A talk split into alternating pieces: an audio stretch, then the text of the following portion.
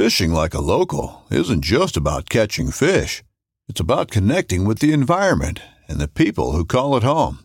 It's about hearing the stories and traditions that have been passed down for generations and sharing unforgettable moments with the people you meet along the way. Fishing like a local is having an experience that stays with you forever. And with FishingBooker, you can experience it too, no matter where you are. Discover your next adventure on FishingBooker. This upcoming concert season will be all about the boots, and Tecovas is your stop for the best in Western style. Tecovas has seasonal and limited edition offerings this spring and summer, including men's and women's boots, apparel, hats, bags, and more. All Tecovas boots are made by hand in a time honored tradition with timeless styles that are always on trend. And Tecovas has first wear comfort with little to no break in period. It's hard to find this level of comfort paired with this level of style. Stop by your local Tecova store, have a complimentary drink or two, that's WCB style, and shop new styles. The smell of fresh leather and friendly staff are at your service. Many stores even have leather custom branding to make your boots truly personalized. And with regular live music and events, there's no in store experience like it. If you can't make it into a store, just visit tecovas.com. That's T E C O V A S.com. They offer free shipping on all boots, as well as free returns and exchanges, and ship right to your door. Go to tecovas.com and find your new favorite pair of boots today.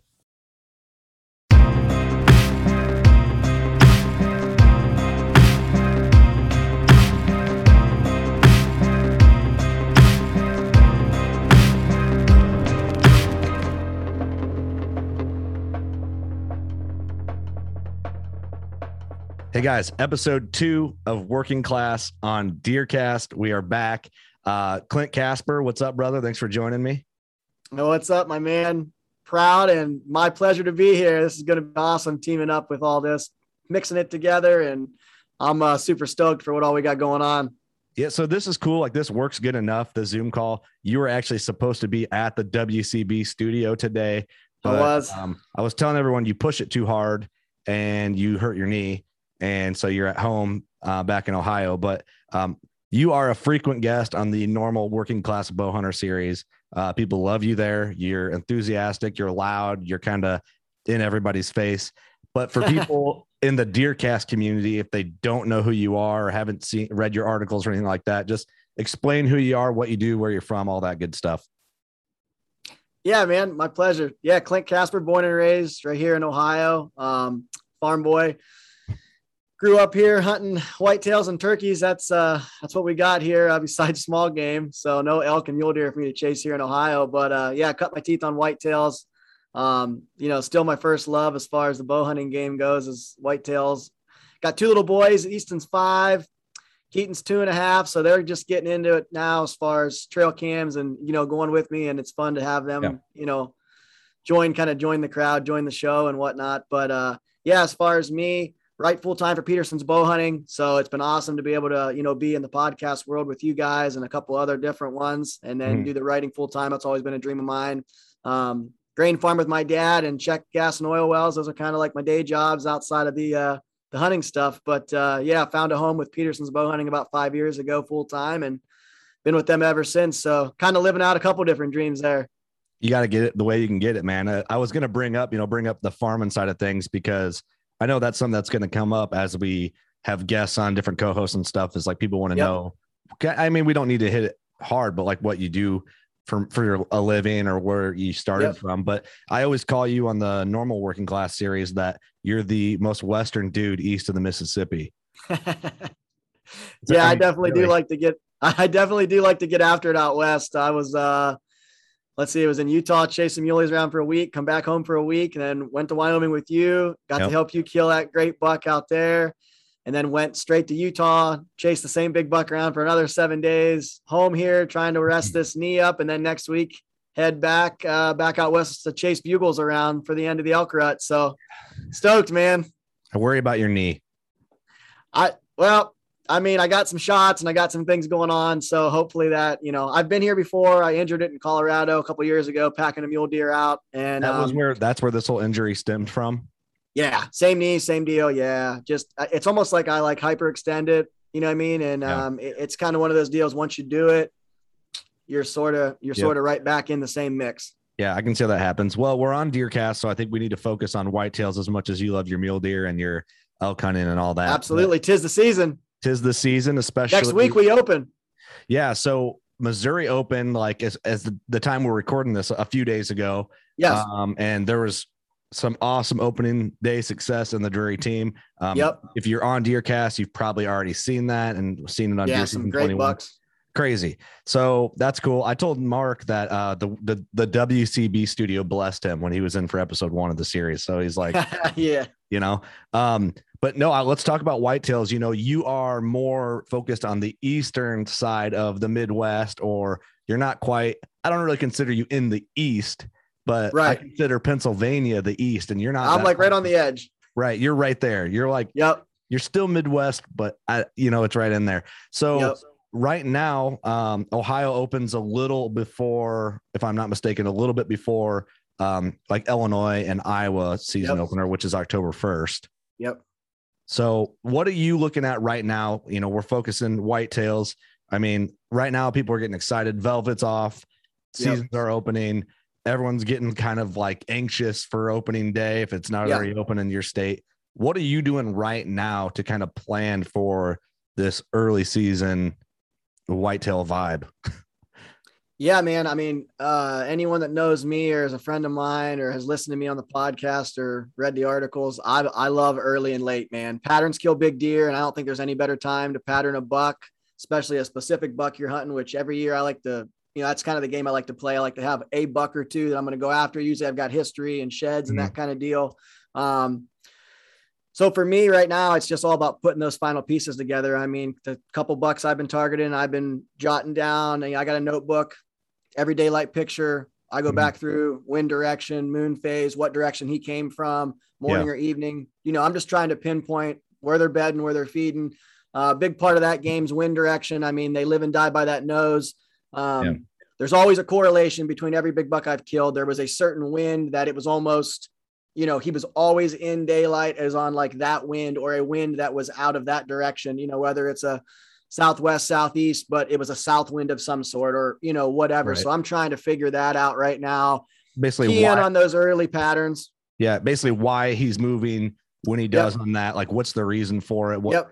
you're trying to find basically the pattern of of why really Yep. Yeah. I mean, and, and that's, I mean, I think a whitetail's best defense is that nose, but I also think that's their biggest flaw and weakness too, because if you can figure out why his nose likes a certain wind and you can hunt him on that wind, and it's all about hunting a buck on a wind that's good for him, not a wind that's good for me or you. Yeah. You know, you got to hunt a wind that's good for the buck, makes him feel comfortable. If you can get in there and figure out how to hunt that wind, I mean, your odds and chances just go up. And then you pair that with like Deercast and the weather app as far as, okay, you know, you got a front coming in, front c- coming out. You look at your, you know, barometric pressure that rises and falls. I mean, that's all helping you get a buck up on his feet. yeah But that main key ingredient, in my opinion, is, you know, right there, man. They live and die by that. And as I know that's their best defense, but I think it's also their weakest flaw in their armor because once you figure that out, like I said, that's, in my opinion, three fourths of the game is figure out what wind that buck likes on that certain piece of property or that farm.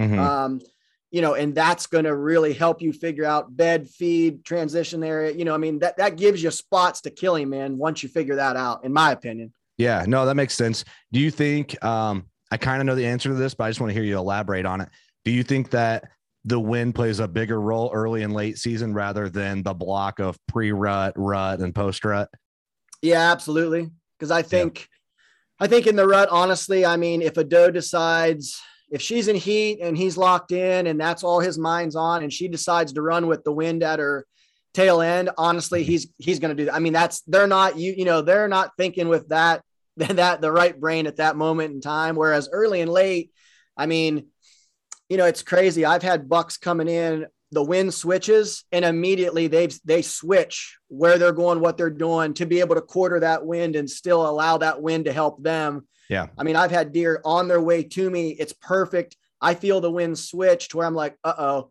and Mhm. immediately they're like yep we're going to turn course they're still heading in the right direction but they they they made sure they quartered the wind to still allow them to know what's coming from ahead Right. And that just wasn't the right deal for me in that moment in time. But I mean, you can, you know, I've learned, I'm just watching Bucks, I've learned a lot by just seeing how that little shift shifts them too. So I mean, yeah, yeah. you know, it's it's thermals. I mean, you know, I mean, a lot of that stuff plays a factor because I mean, like I said, they live and die by it. But if you can figure it out, you know, that's yeah. where it's at. But early and late, yeah, I think the wins where it's at. And I think it's most consistent too. I mean, like I said, in the rut, you got so much chaos and patterns are kind of thrown out the window early and late.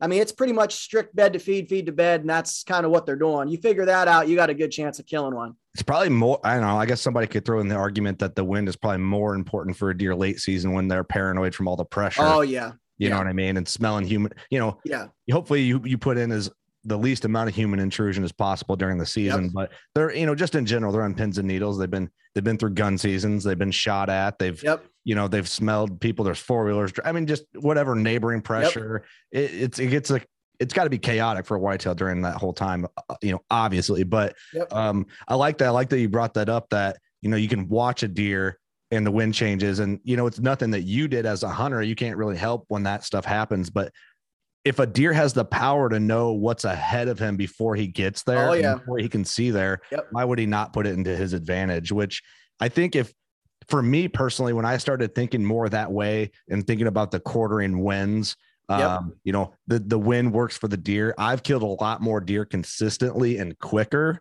Yep. Um, you know, it doesn't always work that way, but right. I feel like my consistency of success has went up easily 40, 50 percent um, in the last six years of doing the podcast. And and really a lot of that is not stuff I learned on my own. It's stuff I learned from guests like you and and, and some of our buddies, Chandler Ross, Clark Cummins. You know, that uh, Clark Cummins, one of the podcasts we did, he hit that home really hard about the quartering wins thing. And it oh, was yeah. like in my head, I'm like, I, I don't know why I never yep applied it in that way. I always knew about wind, but I didn't actually use the wind, you know, yep. especially on a hanging hunt um, when you yes. go in and you're throwing up a stand to try and basically ambush or c- catch a deer off guard. You know, the first sit. Yep. That stuff's important.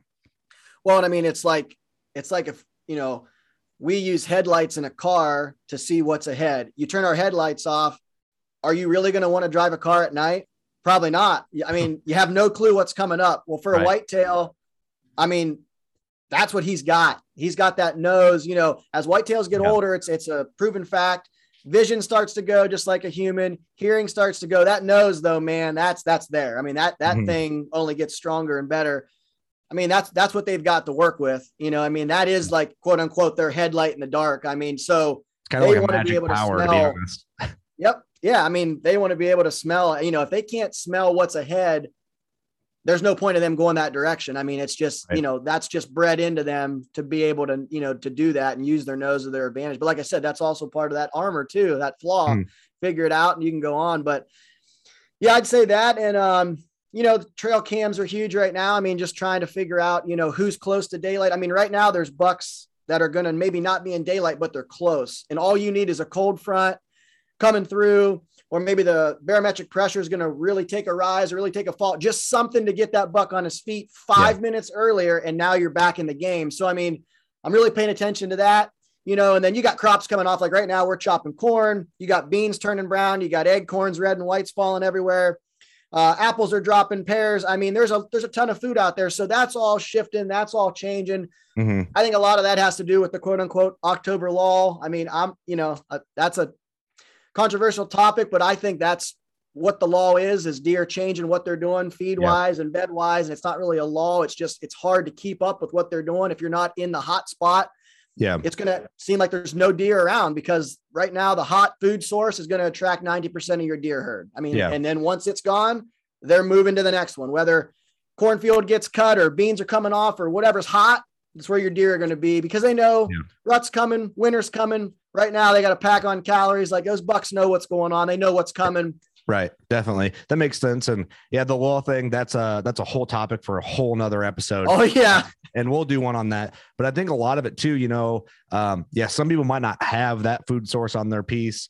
And right. so they experience you're in trouble. You're in trouble. But in then trouble. I think there's a lot of guys that are aware of what the deer are on, but don't want to pressure a certain block of mm-hmm. timber and wait mm-hmm. for a higher a higher odds hunt than to go in to where they're at in the timber, you know, where mm-hmm. you know, from my experience, I think they they feed really close to where they bed at that time of year, and yep. that's just why you don't see them. So, um, yep. and I get that. You know, I'm not not always. I'm not saying never because it just depends on the deer and the situation. Yep. Um, I probably wouldn't chud, trudge into a block of timber where I know the likelihood of me bumping a deer before I get a chance to get in on him before he knows I'm there is probably a lot lower during that time period than it would be the first section of the season before the lull. Um, and before I think your your odds there are better than during the lull or after when it goes starts to become pre-rut time. So um, yep. I don't know how you feel about it. If you are a guy that'll push in on timber when deer are in that different feed pattern, or or if you, if yeah, I mean, I mean, I like to get pretty aggressive early, just because um, I like to try to take advantage of those patterns while I can. Usually, the first couple weeks of our season, there's not a ton of corn and beans coming off, so that pattern does help us typically. As you get into October 10th, October 12th, man, we're taking corn off, taking beans off. I mean, stuff changes so drastically then mm-hmm. that I really do push the envelope pretty hard early as far as I'm not afraid to, hey, you know what? If I bump this buck now and I don't kill him, honestly, he was going to shift and change and probably be moving in the next week or two anyway on what was going on. So mm-hmm. I'm a risk taker. I mean, I'll, I'll roll the dice and go in knowing that I've also got the rut. I've also got late season, but if I can get in on a pattern that's what, what I call a hot pattern, a pattern that definitely is there. I'm usually going to gamble on that. And I mean, and sometimes it's, Hey, I've had years it's worked out, you know, I mean, I killed my, my best buck, my 191 extra. I killed him doing that. Um, that was a gamble though. I mean, that yeah, was a what tight. Day was that? What day was that? September 20. Let's see. It had been 2016. It was September 26th, opening night. Yeah, that's crazy.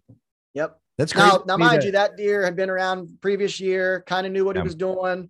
Um, found one, one, uh, let's see, found his left side, had a really good idea of where he was living. But come October 1st, 2nd, usually right around the end of our first week, he always transitioned he always transitioned away onto the neighbors. So I was really mm-hmm. like, man, I'm going to hunt this buck hard and try to kill him in that first week just because I kind of have an idea what he's doing. If I bump him, I bump him. But typically what he was doing is, is he was actually moving around with feed. We farm on the neighbors. So, I mean, I knew once crops started coming off, there's an old apple orchard over there. Apples start dropping. It just, he always shifted that way. So my main deal was like, man, now that I kind of know what he's doing, I'm going to get in there and really hunt him hard. I'll be honest, I didn't. I mean, in my brain, I'm like, oh yeah, I'm going to kill him the first night. But I mm-hmm. was really honestly shocked at 620, you know, to see him on his feet heading my way. Right. Um, that was the plan. I just didn't think it was going to come together on the very first night. You know, I'm happy it did. Like, you know, but yeah. uh, I really thought I'd get a crack in that first week, and that was kind of my hopes was to roll the dice, and I could have blown him out, could have bumped him. Um, but there again, though, you know, I think bucks circle back. I think they bed places for a reason. You bump a deer out. I mean, you know, honestly, a lot of times they're right back within 24 to 48 hours. I mean, and mm-hmm. I'm a firm believer that I don't get real, you know, skittish about that. They bed you there for a reason. Nope, it kept them alive. That's that's its job, you know. I mean, yeah. and that makes perfect sense. But I mean, how much how much is too much? You think? Because I, oh, think, I think. Go ahead. Yeah, I mean that's a good point. I mean, I think I wrote an article for um, deer and deer hunting on this a few years ago, and I mean, I, I do think there's a point where a deer is going to be like, okay, this is a constant thing. Like right. I'm always on pins and needles. It's the same. You know, this guy walks by me at 100 yards every night, five nights in a row. Yeah, I mean, honestly, at that point, you have intruded so much to where I, I do think he's going to relocate just to get away from that factor. Um, but hey, you bump a buck, give him a day or two, and go back in. I mean, honestly, I mean, I've killed a couple bucks just like that, where in my mind I'm like, gosh darn it, but I'm like, okay, well, we got to regroup and go right back in. And I mean, you know, I've killed a couple. I mean, I know there's a lot of guys that you know feel the same as far as just you can bump a buck and and you know it's not like you you chased them or you ran them down with your truck. You know, I mean, yeah, yeah. And honestly, every day they're dealing with coyotes, they're dealing with dogs, they're dealing with people, they're dealing. So mm-hmm. I mean, you know, like I said, do I want to walk by a buck at 100 yards and shout and scream and let him know? I mean, obviously not, but I mean, I think they can handle more than what we actually think they'll handle yeah, as far sense. as pressure before they're going to blow out of the area and completely There's vacate almost, it to where yeah, we're going to yeah. relocate now. There's almost a fine line between uh, just the per, the baseline pressure that a deer lives with with all Yes. those other variables, and then Yes. there's uh, okay, ten days ago there wasn't Clint Casper running in here banging pots and pans, and now Right. for the last five nights, I see Clint Casper yelling, Yep. and I'm just tired of it. I'm gonna move Yep. over here. You know, I, I Um, you know I don't blame you can't blame a deer for that. You, I mean, no, you always should be cautious, but I get what you're saying too. It's like once or twice you're probably fine, um, but Yep. don't be sloppy all the time. And not that you're being Yeah. sloppy. It's sometimes you got to do certain things to get in to make a move on a buck. I mean, Yep. every circumstance we could go. We could do 100 episodes on a different different circumstance on where a buck beds versus your entry exit and all that stuff. But absolutely. um, I think it's always good to be cautious but calculated. Yep. Yep. Yeah. I mean, sometimes you've just got to roll the dice and shoot your shot. I mean, and, you know, waiting on that perfect scenario, perfect opportunity. Sometimes those never come and you almost got to make an opportunity or make something happen. Mhm. And there again, it's 50 50, man. You know, he might walk in at 20 and you smoke him, or you might blow him out and never see him that night. I mean, you know, that's all part of the game, but that's Yeah. what makes it fun. And that's what we all love to do is play that chess checker game. I mean, you know, that's what makes it fun with a big buck is playing the game. Yeah, definitely. What What are you looking forward to? I mean, do you have some deer that you're hoping to catch up with? I mean, um, are you a guy that if you don't have big bucks on camera during the summer, are you kind of like, man, what's going on? Getting a little stressed, or or kind of where, where's Clint Casper's mindset right now? Yeah. So, I mean, typically every year I've got at least one or two bucks. Like this year, I've got two bucks, a lot of Mhm. history with. Um, the one deer I've had sheds and pictures of four years. He's been an eight or a nine every year. The last two years, he's been an eight. This year, I really think as a straight eight, he'll push 160, maybe even, Hmm. maybe even a touch more. I mean, just, oh, I've sent you some photos. I mean, Yeah. just Oh, that's the buck. 23, Yeah, 24 wide. I mean, seven, eight inch brows, yeah. Mhm. 11, 12 inch twos and threes, just big swooping beams. You know, Hey. I mean, framing. he's just yeah Framey. he's very friend yeah he's just one of those bucks that when you see him you're just like dang that's a good one you know and then i got another one that's a non-typical um you know he should be a booner a lot of points probably 15 16 scoreable so those two bucks a lot of history with they're both six seven years old um Hmm. you know so i like playing that game but i'll be honest it's also kind of fun um, to go into a season and not have a buck and just play the game and hunt and bounce around and run the trail cameras and just like it's like you're anticipating when's the night I'm going to bounce into a big buck and then okay Yeah. now I'm locked in on that deer or maybe you just hunt you, you hunt you hunt you hunt the rut comes and now you're like okay when a buck comes in that gets me going like I always do the the first look deal you know I've always Mhm. got it's it's it's the first look like I look at a buck and if I'm like oh dang grab your bow it's a shooter. If I got to grab binos or think about it, it's just not a shooter for me. And that's just Yeah. over time, I've just adapted that. But it is kind of fun to not not have like a specific buck some years and just be like, you know what? I'm gonna hunt until a buck strikes me as oh shoot, grab your bow, shooter, and and then Yeah, hey, right. game on. You know, so Yeah, yeah. it's fun to play both sides because it is it can be a long season and we all say oh it's so much it's so fun to hunt one buck and it is fun but it's also very discouraging i mean there's a lot of nights i'm hunting one deer not Yeah. seeing a deer you know i mean i'm hunting Yeah. a trail that he might take and he might be the only deer that's been on that trail for a week but that's a trail i you know or that's Yeah, an area he's in long sits long days i mean so i mean it's it's nice Yeah. to mix it but It's almost this like year i definitely i definitely got two um uh yeah. definitely got two I'm I'm hoping to catch up with early. Um we'll see. Yeah. That uh a big eight, man. You're you're kind of the king of big eights. I I've got a I got a 135 and a 148, and I mean uh, a mainframe 160 with a bunch of trash, but I don't have just a straight giant eight, man. And I, Yeah. I, I it's gonna be hard for me to yeah, I'll probably have to I'm probably gonna hunt him right off the rip, man, and just go in. Yeah. I got an eight pointer that's just shy of 160, Oh, and then I have a 155 inch eight pointer. they're so Uh, big in person. So big in person. They're just, Just- framey because Oh, there's, there's so not a lot there that makes a score. You know what I mean? You Right. Brows twos and threes, and then Yep. and that's really it. But Yep. um, going back, you're saying like targeting a specific buck, how that can kind of change your mindset. It's like one, you're always. It's almost like being in a really terrible relationship oh yeah. because you never you some sometimes you never know where they are. They only send you a text picture of them every now and again, Yep. and Yep. then you're wondering if they're okay Yep. and if they're gonna make it through, so you can finally get your date with them. I, mean, I don't know if I've ever made that analogy before. Kind of works, kind of weird, No, Um, I mean it. No, it really is. I mean it. It is because it, it's a it's a weird. uh Like jealous- said, like hey, you're jealous if they're spending time on the neighbor's property. Oh yeah, yeah, yeah. Well, it's like they give you, they give you just enough to keep them coming back. Like you're like, oh, she's at that bar tonight. I better go get a drink there. But then at the same time, you walk in, you see her for ten minutes, and then she's out the door. You're gone, and it's like. I saw him in a bean field last night at 150 yards. Couldn't stalk him, couldn't shoot him. I got to see him. Where's he been for the last eight days? Yeah. No pictures, no Yeah. sightings. No, Where's text, he at? no, hey, good morning text. Nothing. No, nothing, nothing. No good nights. It's just that's it. That's yeah, that's ridiculous. But I like it kind of works, but it is that way, you know. It's like if I get a deer on camera, there's one buck from last year I got pictures of uh, mid mid October all the way through shed season, and he hasn't showed up yet uh, this Yep. year. And you know, I'm hoping he shows up mid October again. That's just I think he's Yep. he summers and spends the majority of his time on another property that's nearby. That's fine. Yep. Um, you know, come back to me. So I'm hoping he. I'm hoping he comes back mid October and is just a slob um because he was last year and I'm he I think he'll be six and a half this year. Um, we'll see what he is. If you know, but I'm wondering, is he alive? When's he gonna reach out and say hello with the with the cell cam picture? Um, will he spend enough time where I have permission to hunt to where I, Yes. I can get a pattern on him or make a move on him or whatever? Yep. And yeah, so it's fun to have that. It's fun to have that in your mind. Like, dude, that'd be cool. Got all these trail cam pictures. I could target this one buck. Yes. It'd be a great story, um, great memory. I have the trail cam pictures to kind of supplement all this, but it doesn't always work that way. That's right. Very true. That's a good analogy. I like that. Yeah. I don't know. I just made that up. I like it. I like it.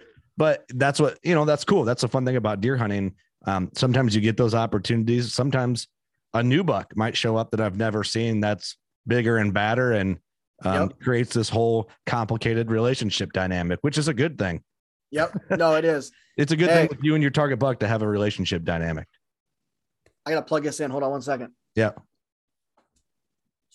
oh he's he's plugging in his laptop clint thing was at a hundred percent, and I just happened to look at it, and it just flashed, and it's down to thirteen somehow. Oh. Wow, her battery is shot. I just looked at that. I'm like, holy shit! I don't want this thing to freaking. good call that would have been bad Oh, how? Yeah. Phew, I don't know how it. Uh, okay. All right, we're back. We're good. we're back clint plugged in his laptop Had to plug her in. Um, but no, I think that's uh the whole that analogy somehow works. But you know, but like you said, it's also fun to just go in without expectation at times. Oh Um, yeah. To me, when we talk about that, it reminds me of hunting when I was a kid. Be, like before trail and that was fun. That's the funnest. That's honestly Yeah. the funnest hunting there is. No expectations. You're just out there to have a good time, and even like the if, if it's brown, it's down mentality. Like I miss Yeah. that. I miss five points. Yeah. It's getting me. I mean, I can remember first basket rack eight point I ever saw while in a tree stand bow hunting. I mean, you would have swore it was the state record walking in. Right.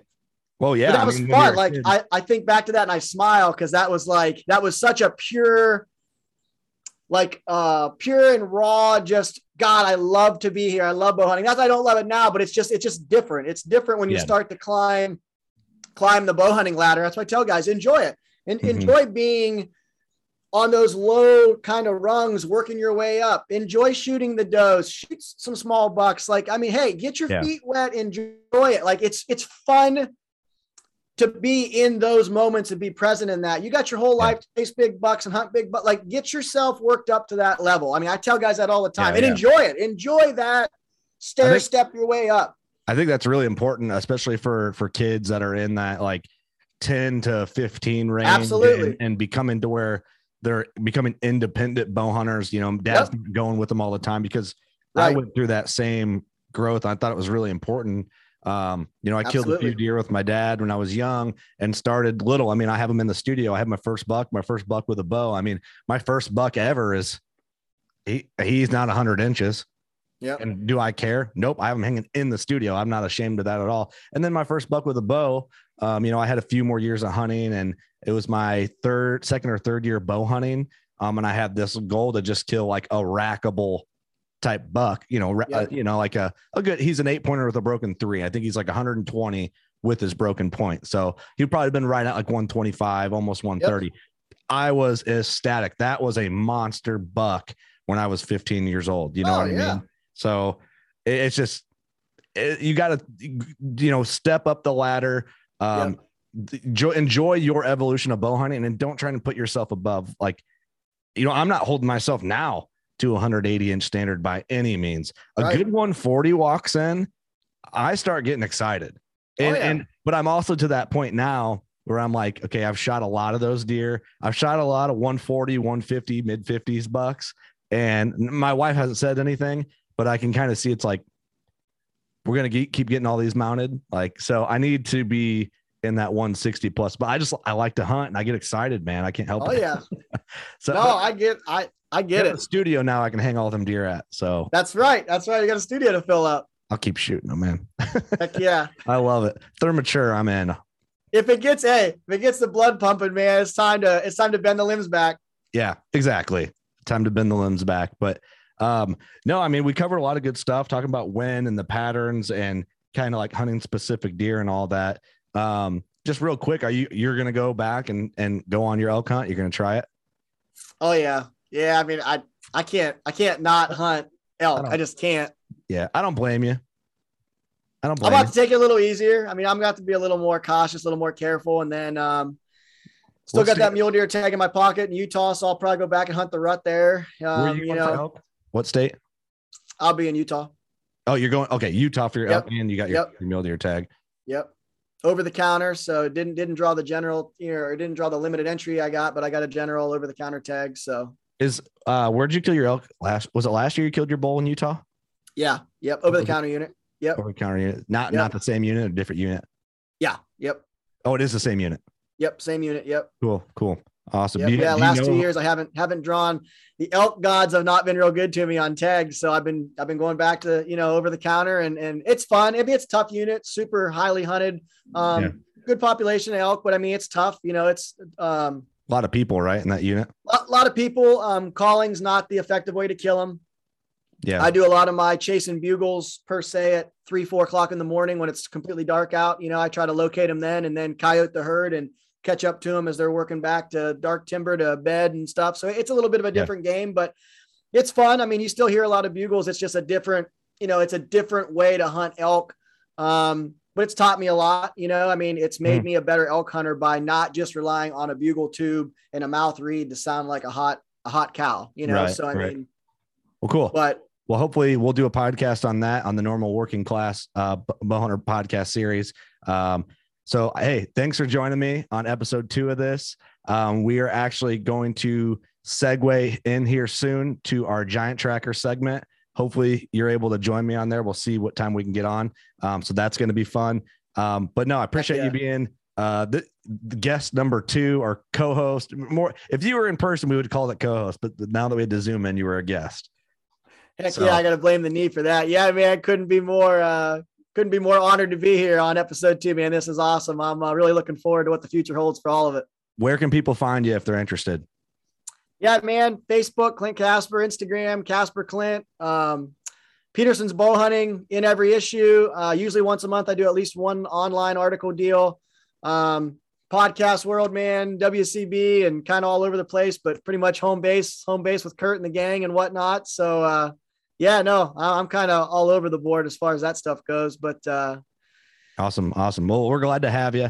Thank you for doing this again. I know we we could be in person, but you had to go Yeah. all up. But I Well, uh, know, I we'll know, we'll get you together. You had to just come in in a week, just fly in, and we'll get some stuff done. But absolutely. um, Looking forward to it, man. Yeah, of course, of course. Thank you everyone for tuning in. Hope you enjoyed this. Hope you like Clint here on Working Class on Deercast. He's a good buddy of ours, and uh, I, I'm. This is the second official segue. So, hope you enjoy this giant tracker segment. And this is where I say, we'll see you on the next episode. Thanks for tuning in. Go shoot a giant. Appreciate you. All right, guys. Episode two, giant tracker segment. We are here with Trent Linderer from Missouri. And thank you for doing this so last second. I know you're working today. Uh, we're recording this on a Friday. And I got a hold of you. I got a hold of you earlier in the week. I'm like, dude, can you do it today? We're recording. You're like, yeah, I'm all in. So I much appreciated. Yes, sir. It's a great opportunity. I'm glad to be here. Uh, I'm Trenton Linderer. I'm uh, from St. Genevieve, Missouri. Uh, I started hunting when I was seven years old, and it's just a passion of mine. I love being out there in the woods, and mm-hmm. from there it evolved. I do a lot of trapping in the wintertime, and it's nice. just very just cool. passion of mine. So very cool. Well, I, we want to get to this buck, and we're going to show some pictures. Actually, the buck's behind you, which yeah. uh, is incredible. Beautiful mount. Um, one of the questions that was sent from the boss man, Mark, he wanted to know because he's familiar with your area um, from right around there. He wanted to know if you knew of any other deer in that area um, or know of any other deer in that area um, at any time that comes close to being that large. Because from what I understand, and one of our producers for working class, he's from that area as well. He's like, that's not known for big bucks. Yeah. Yeah. As far as I know, uh, a buddy of mine's grandpa killed a deer early 1950s, somewhere in that time area. And it was, it was supposedly a little bit bigger than this one. Mm-hmm. I don't know. I have, I haven't seen that deer, but it probably doesn't no, exist then, right? well, it, they have a mound of it, but, uh, I just I don't know how exactly how big it is. Uh, it's mm. a long time ago, obviously, but uh, no, this area just we just don't have deer like this. There's a lot of people hunt around here. Uh, we just don't get them to grow to this age class to produce what what's back there. Yeah, so, and he's uh, 193 and four eighths. Yes, yep, that's yes, insane. Sir. Yeah, he's he was a monster, and to kill him 300 yards from my back porch at that is also awesome. So well, tell break down the story however you want to break it down, man. Uh, you okay. can lie a yeah. little if you want or tell the truth. It's up to you. so uh, I first learned of him lat. Well, I guess that would be the 2019 season. Mm-hmm. Uh, it's actually that summer. Uh, I have we know all the neighbors around here, and a buddy of mine. He is actually a cousin to one of the neighbors, and he was like, "Hey, look at this deer my my cousin's got." Mm-hmm. So, you know, I looked at it and I was like, you know, it's pretty nice deer. And we own right here by my house is 12 acres. Across the road is maybe 15. So we don't own a lot of ground. So it's just a bottom field. We got a strip of woods on the ridge, the side of the ridge, and then the top field is beans, and that's the neighbors. Mm-hmm. So I threw a camera up. You know, who knows? Maybe I'll catch them on camera. I checked it that next weekend, and he was, I mean, that first week he was there two or three different times. So he was obviously familiar with my ground. Mm-hmm. And, uh, that's the first time I've ever really put a camera up over the summer period in this area. So, uh, you know, it started from there. And that, that summer I got him regularly, you know, one to two times a week, nothing crazy. The, the top field was in corn, corn that year. So he, he was, he was bouncing all around. The neighbor kid kept getting pictures uh, they'd see him in the bean field bedded down, and uh, the neighbors up the road would get him on camera. And what what was real neat about this deer, he would he would summer right here by my house, and he would travel two miles to the next big patch of woods, or really the biggest patch of woods around here, and that's where he'd rut, you know, do all the, that winter stuff. Yeah. And uh, so the really the only opportunity I had was that real early season before he he'd move over there. Yeah. So uh, I hunted a few times there early season that 2019, and uh, I never seen them. Uh, never spotted them in person myself. Had a lot of hmm. trail camera photos, but uh, he moved on in that winter, and I never seen him again. He was gone for months straight, and they had a bunch of pictures of him over there all winter long. Uh, nobody even seen him. There was one possible sighting of him, but uh, nothing real firm. Did anybody and, find his sheds or anything? No, that that was the other thing. Nobody found his sheds. I looked every possible place that I could around here, and and I don't have a lot of woods, and it's basically all fields. So I did what I could to try to find them, and there was nothing here. And I guess it was probably it may be maybe middle March, middle April. He showed up back down here and just looked god awful. Looked like a, a doe almost. He just was skin and bones, just looked ran down. And uh, from there, he just stayed here. He never left. I mean, he lived here all spring, all summer. I uh, I watched him from my driveway by my garage. I think five different times over the summer. No I've got video footage of them through a Wow. spotting scope. Uh, I, I watched them one night for probably 30 minutes down there with a doe and a fawn, uh, just walking around feeding in the hayfield Mhm. and uh, you know kept kept inventory on him where he was moving from. And it was it was a bean field up here last summer. So he he was he was a bean deer. He, that's where everybody seen him and uh, actually the neighbor kid seen him up in that bean field almost full grown last year. And uh, so from there i kind of put a game plan together i actually sat on the neighbor's grain bin august 15th i believe it was and I videoed them for a solid hour that evening, feed up along the beans and the corn. No kidding. Yeah, yeah, that was that was awesome. And, That's a good uh, tactic if you got a grain bin. Yeah. yeah, it is. Well, it the way the land lays, it it's a holler that comes down, and then it's the hillside up to the top bean field. So there's no good way to watch that bean field unless you're on top of a grain bin. So Mhm. that's what I ended up doing. I got some good footage of them. Maybe they call that a Midwestern mountain. yeah, yeah, that's for sure. so uh let's see from there, you know, I just trail cam fi- pictures kept rolling in and I say it was he shed October or no October. Uh what was it? August 31st. I had Hmm. a picture of him shedding, shedding velvet, beans in his horns. And from there he ghosted me. He he left. He was gone. The neighbors started getting pictures of him up two miles away and he was Can over I there. ask you before you go any further at this point, um, you know, while you're filming them in velvet and watching them at that point in time, how many people besides like the neighboring properties knew about this deer?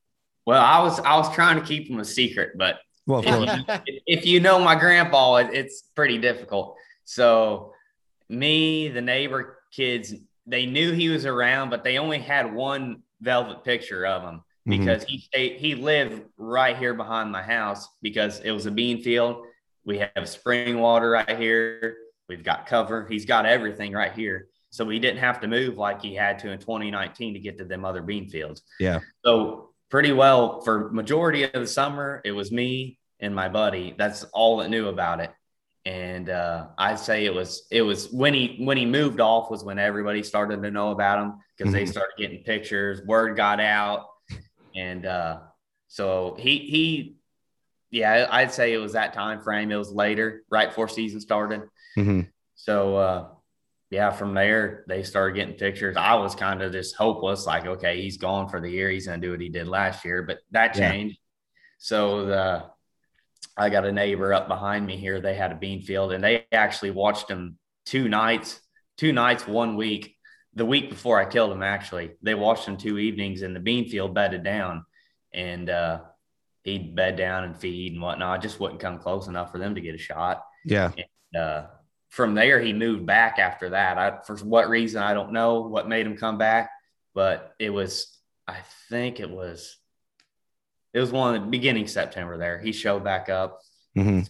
and he you know left again and whatnot and when he came back i was actually hunting at my farm out we have another farm out on the other side of the interstate it's a couple, miles away and whatnot Mhm.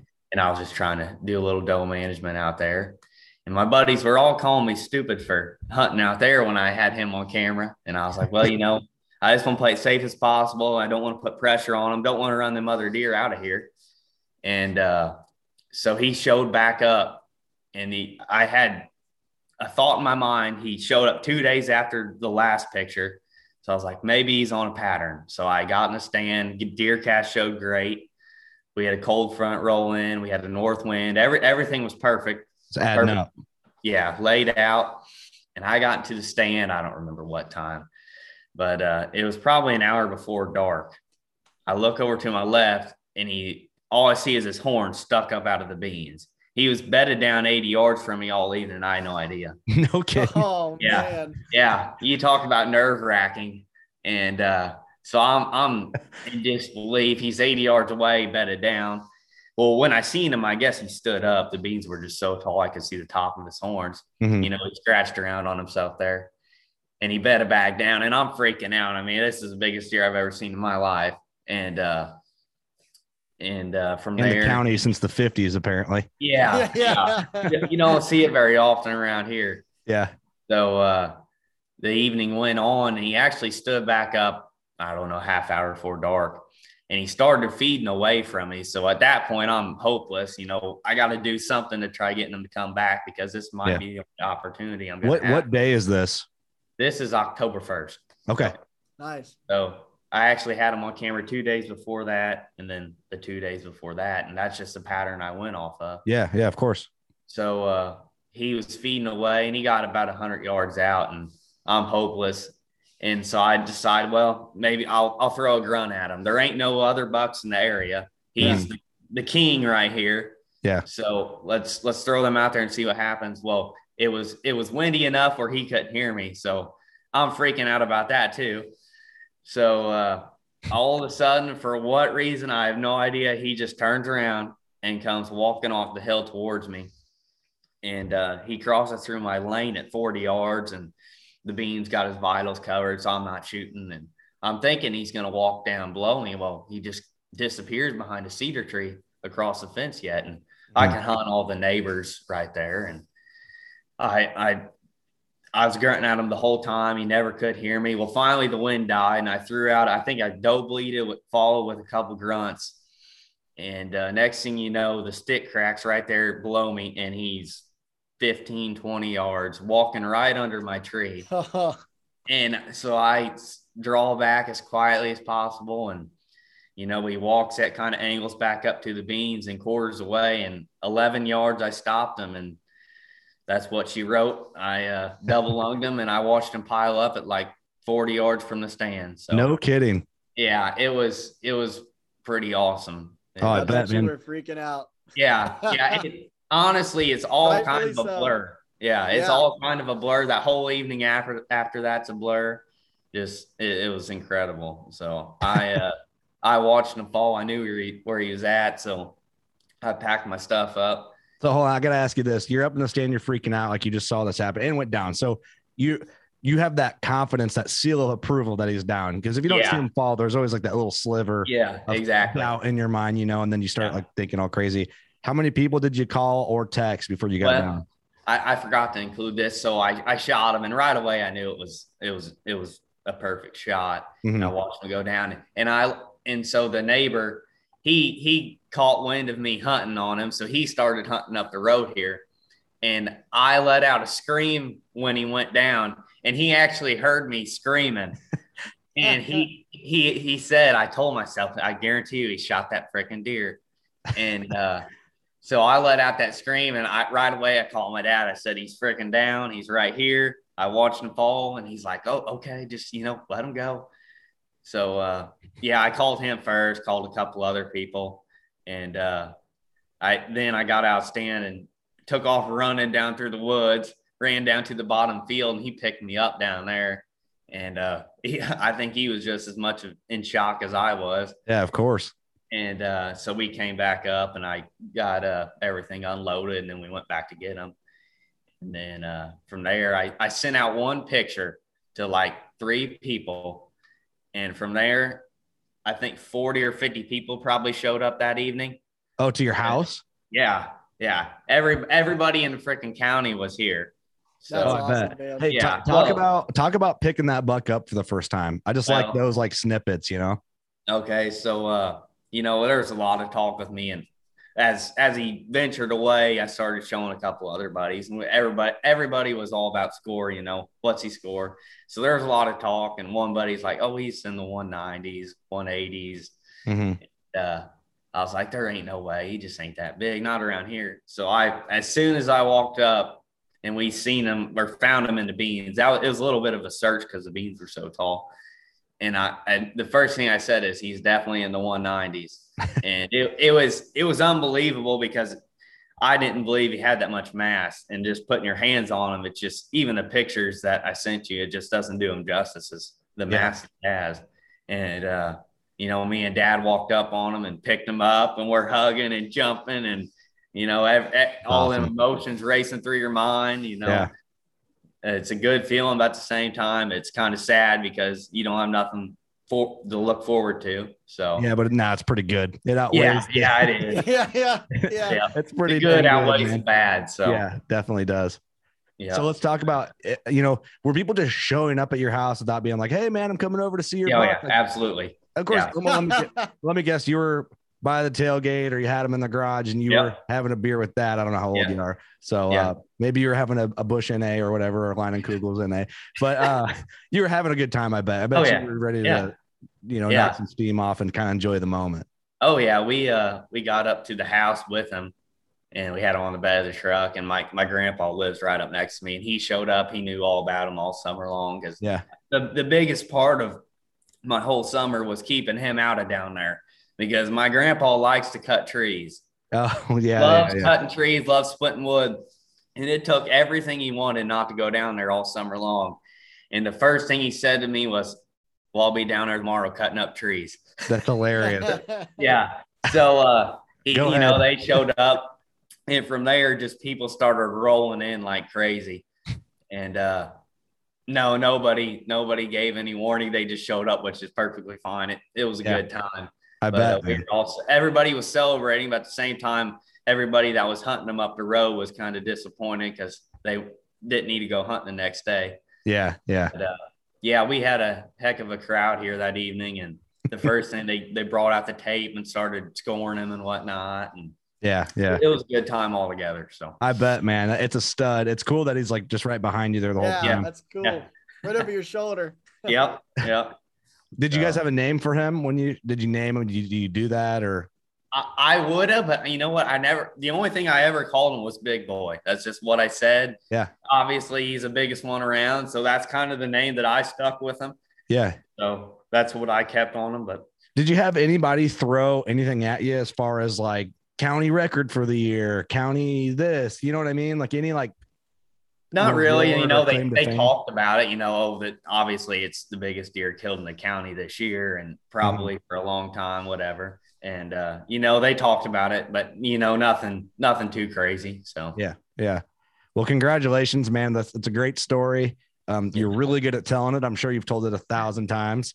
quite a few, yes. Um, you actually you seem like you've done a podcast or two without just calm, cool, and collective you are. So Yeah, yeah. Had a few interviews and whatnot. I can imagine how many like what was there like did you have magazines reach out and what people want Uh, no, it was the I guess Giant Tracker, obviously. Uh, Yeah. I think real uh, something with real Realtree, and then there's a couple small Facebook Yeah, groups, blog whatnot. posts and some- stuff. Yeah, I did some Yeah. interviews on them and whatnot. Nothing, nothing too crazy. So Yeah. Well, cool, Uh, man. Well, That's awesome, congratulations. yeah, thank you, thank you. Yeah, appreciate you sharing your story and uh, jumping on last second. And Yes, Man. sir. that's just awesome, man. I'm, it's it's great to see people kill true giant deer and then also be you know having the knowledge to really appreciate what it is. Yes, sir. Because I feel like every now and again you see someone shoot a giant deer and they don't understand what Yep. they have really. Yep. Um, Yeah. you know, and and you know, everyone kind of looks at that guy like, man, luck, but it's just being out there too. Yeah. You know, I mean, And- you obviously were you were pretty calculated. You know, you had a good pattern and you made your move when you made Mhm. your move and it worked out for you. So good Yeah. work. Yeah, and at that, you know, the other thing that's pretty crazy about it and makes it a little bit better is it's the home farm.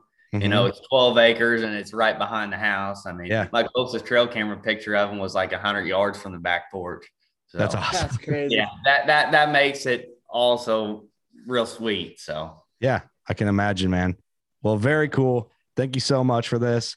Um, so if you want to plug anything, your Instagram or anything like that, feel free. If you don't care, that's fine too. So no, I no, I'm good. I love it. I, I love it.